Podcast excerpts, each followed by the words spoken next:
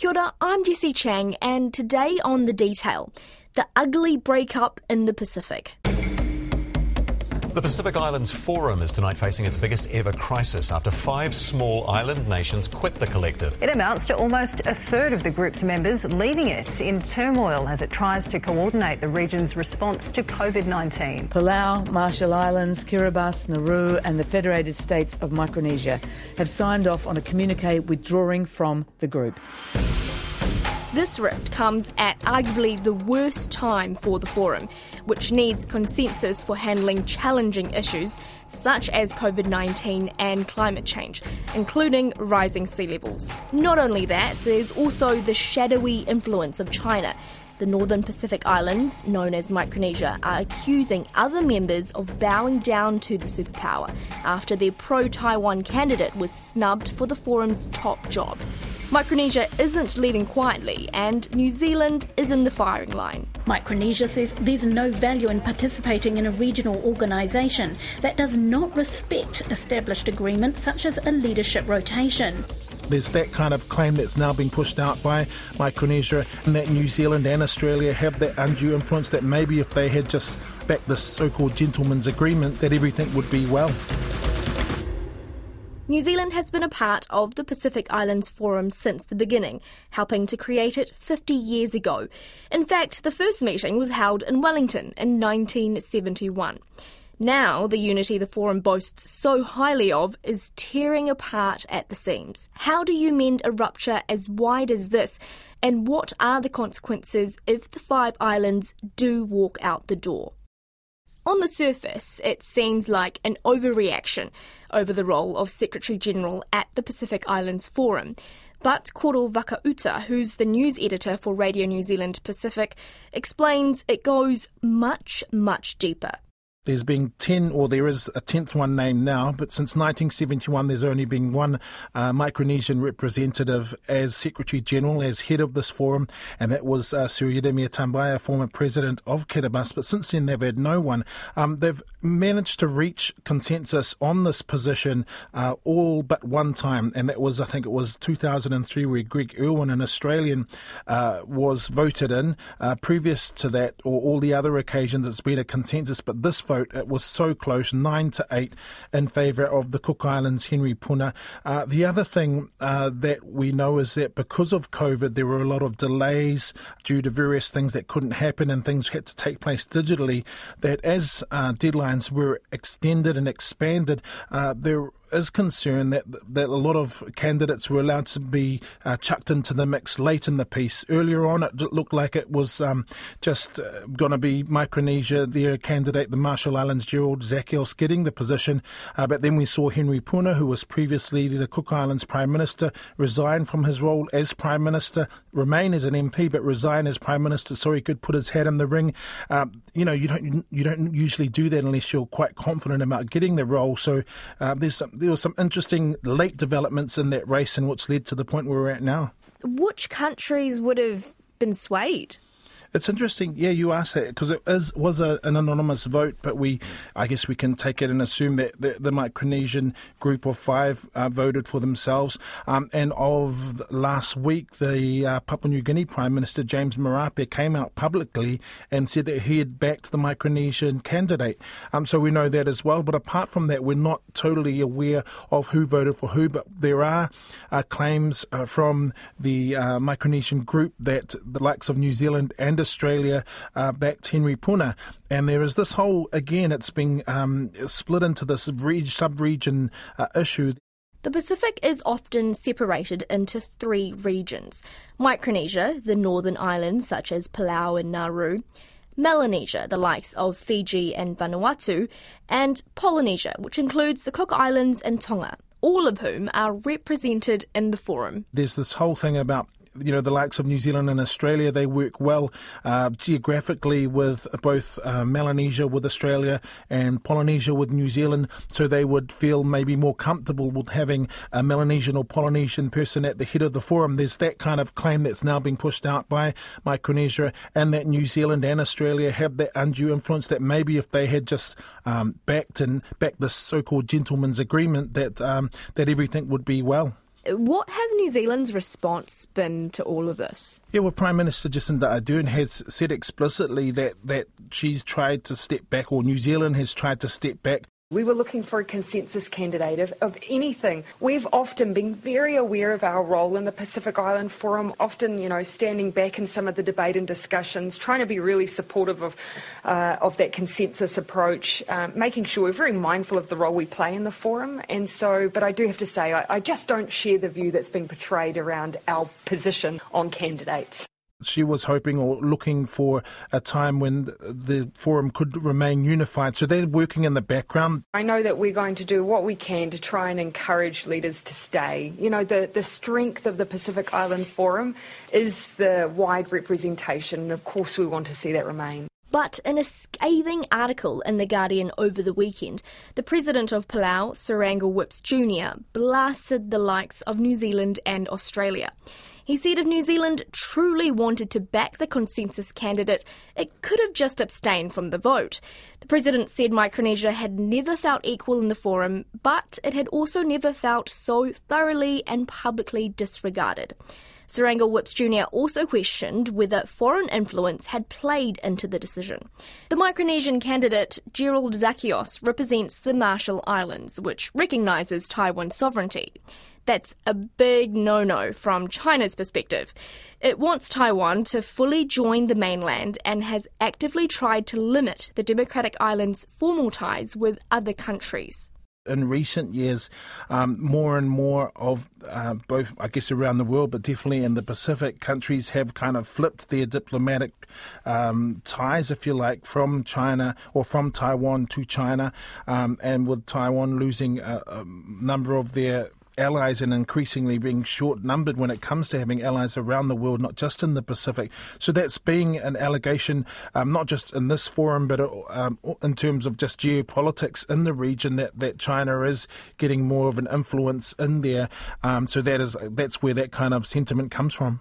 Do you think there is weight behind that? That I guess maybe some countries in the Pacific felt like if they picked this candidate, it might cause problems with China.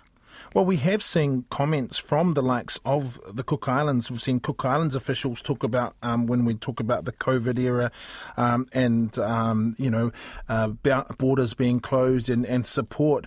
Um, funnily enough, a top official uh, over the last month or, or so said, look, um, you know, when we go to China and need or, or need some kind of request there, they're very fast to, to reply and respond in a positive manner. And he was saying that when it comes to the likes of New Zealand and Australia, there's a lot more red tape and a lot more kind of thought that needs to go into it. And why is that?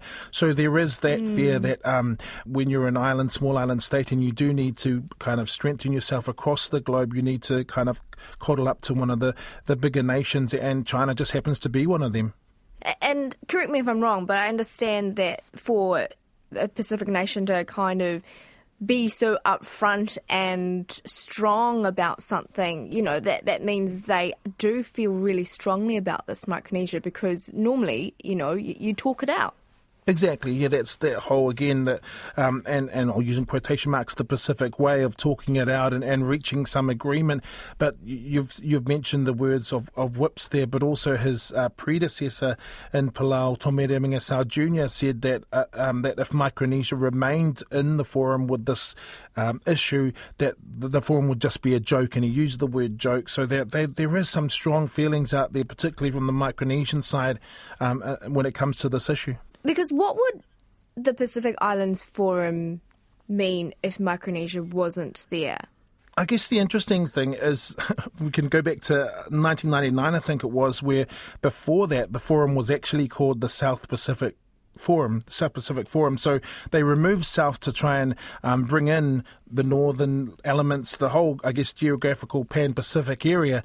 Um, and the, the whole idea was to be more inclusive. So if you take out or remove a, a big section of uh, the Pacific, you're kind of losing that idea of regionalism and using that idea of consensus and, and unity. That unity is being described as crucial when it comes to dealing with the pandemic and its fallout.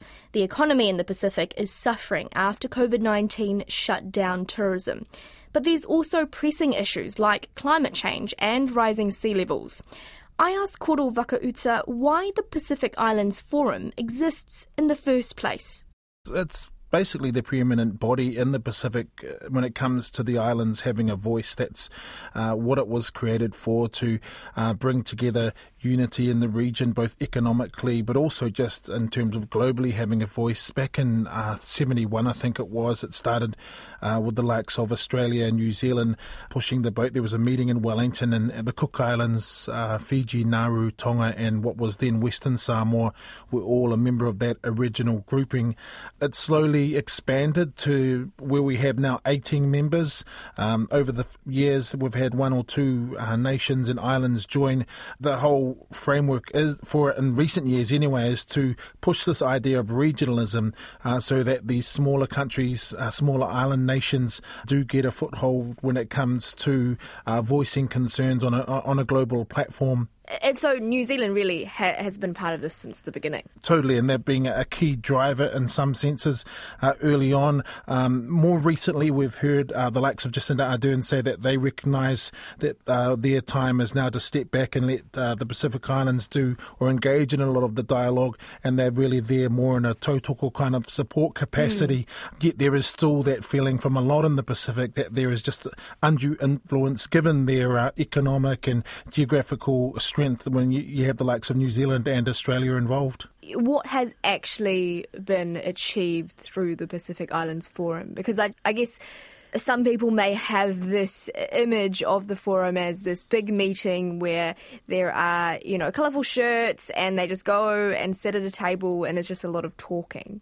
Yeah, there has been that kind of accusation levelled at the forum in uh, many years, really. But what has to be recognised is the kind of cultural lens or element to this, in the sense that a lot of what happens in Pacific culture is around the table, is around engaging in talanoa, is around um, consensus, if you like, and reaching consensus through discussion. So this is kind of how uh, this forum summit was the aim of it, anyway.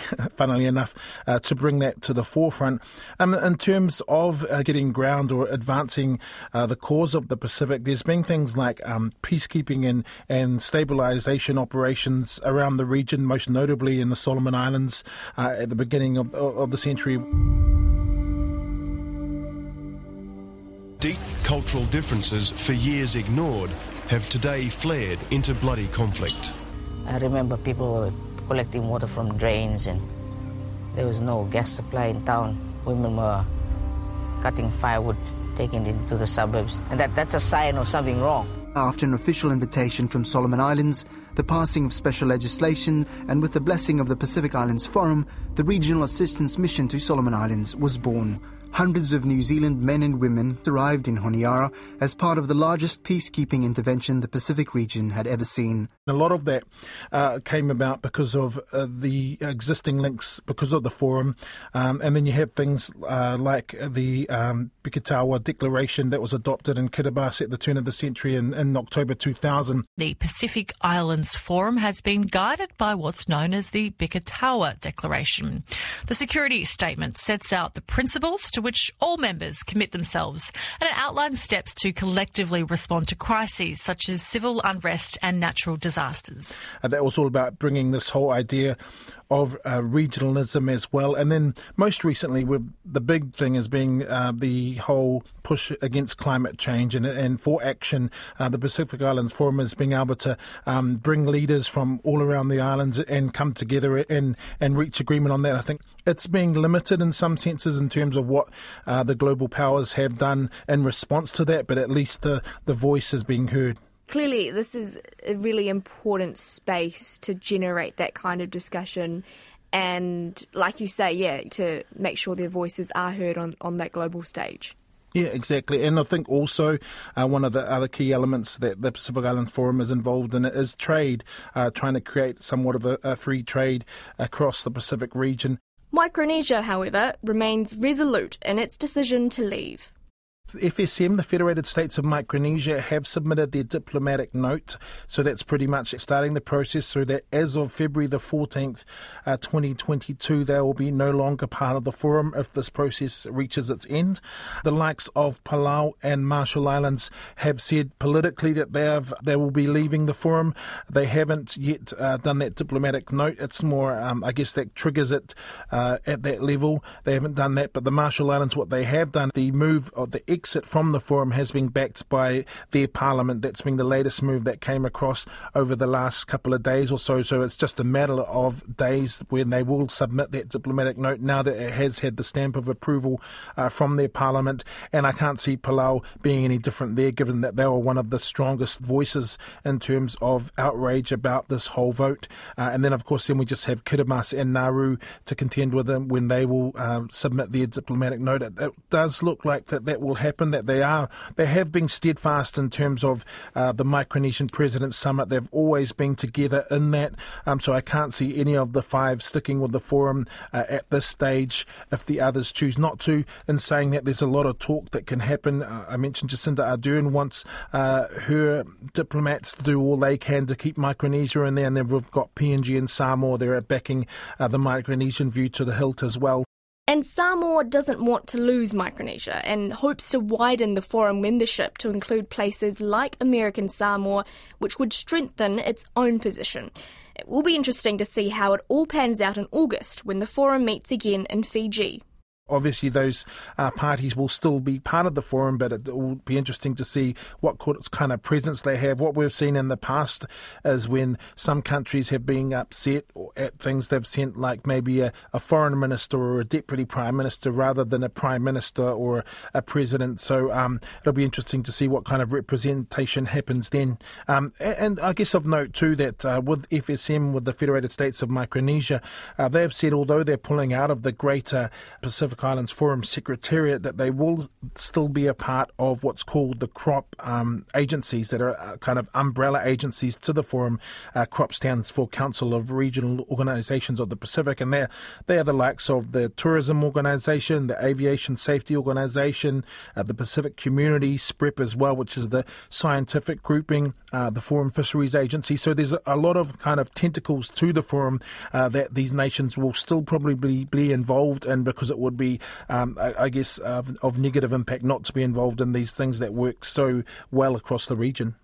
Right, and what would be the difference between only being involved in those agencies and also being involved in the forum? Yeah, I guess it's the bigger picture elements. I guess the forum is where they they create the, the, the statements, the visions, the communiques that go out and impact the rest of these crop agencies. And so it would be they'd be able to work with them on a, on a micro scale, but it's the kind of macro vision that might be lost if they're not involved at the forum summit. And how likely do you think it is that there will be a review into the processes? I think a review is is probable, in my opinion, just because there has been this call for it. Whether that means that it completely overhauls or whether it means that it changes the most recent vote, I doubt that. But I think there will need to be a look into how these processes are, given that we've got to this uh, kind of divided uh, situation. So I think, and it's got the backing of the likes of Samoa, Papua New Guinea, and, and some intents and purposes New Zealand as well. Uh, they want to get this right because uh, it's it's a bad look across the world too. What has the response been from the Cook Islands? have they suggested they would be happy to step down in, in order to, for someone from Micronesia to step up? Well, I guess it's obvious from their silence that, that there's maybe some resoluteness there to, to remain as is. What we do know, as mentioned earlier, um, Papua New Guinea Prime Minister James Marape not only came out and said he backed uh, the Micronesian candidate, but he said that he would back a complete review of the Pacific Islands Forum, both in the way that the Secretary General is chosen, but also just in their whole operations and their process processes, their procedures, um, just to make sure that every sub-region in the Pacific is represented fairly and equitably. Um, that statement was backed up a few days later by the Samoan Prime Minister Tuilaepa Sailele Malielegaoi, um, saying basically exactly the same thing, and that he would also uh, back and support a review of the forum and its processes. So there is a lot of, well, when I say a lot, there's two major leaders in the region that have spoken vocally and publicly about reviewing this and I guess reversing it as well, or the possibility of it, and that we do have a year to kind of work around before these official uh, exits are made valid. Has there ever been a reversal of someone who's been appointed? No, there hasn't been. So this is we're kind of in this area of uh, of precedents all across the board here. Uh, um, you know, both with voting, you know, it's usually a consensus bar one, um, and also just the split in the forum. Uh, we haven't really seen it. Bar, I think of late, the most recent time was in 2012. I think where Fiji decided to make their own Pacific Islands Development Forum almost as a, a rival group because they believed uh, that whole issue again of New Zealand and Australia having too much influence. And also, that was kind of a response to the treatment that they got recently or earlier when they were removed from the forum because of the uh, coup and that sort of thing. They are obviously now back in it, but there's Fiji have always had that idea that that um, New Zealand and Australia have had too much influence. So, so that kind of split happened, but then that's kind of died down, and then this has emerged again. So, um, is really in a position, um, a crossroads somewhat for this body. So you think there won't be a reversal? I I am struggling to see how they'll work it out in terms of the reversal. Um, I think that there, will be a lot of uh, coming to the table and talking about it, and maybe some kind of I don't know if there's some compensation in some way or another. Uh, but I just can't see how you go back from this. That's it for today. I'm Jessie Chang. The detail is brought to you by newsroom.co.nz and made possible by RNZ and NZ On Air. You can get us downloaded free to your mobile device every weekday from any podcast platform. And if you're using Apple, please leave us a rating so others can find us too. Today's episode was engineered by Rangi Powick and produced by Alexia Russell. And thanks to Koro Vakauta from RNZ Pacific. Matewa.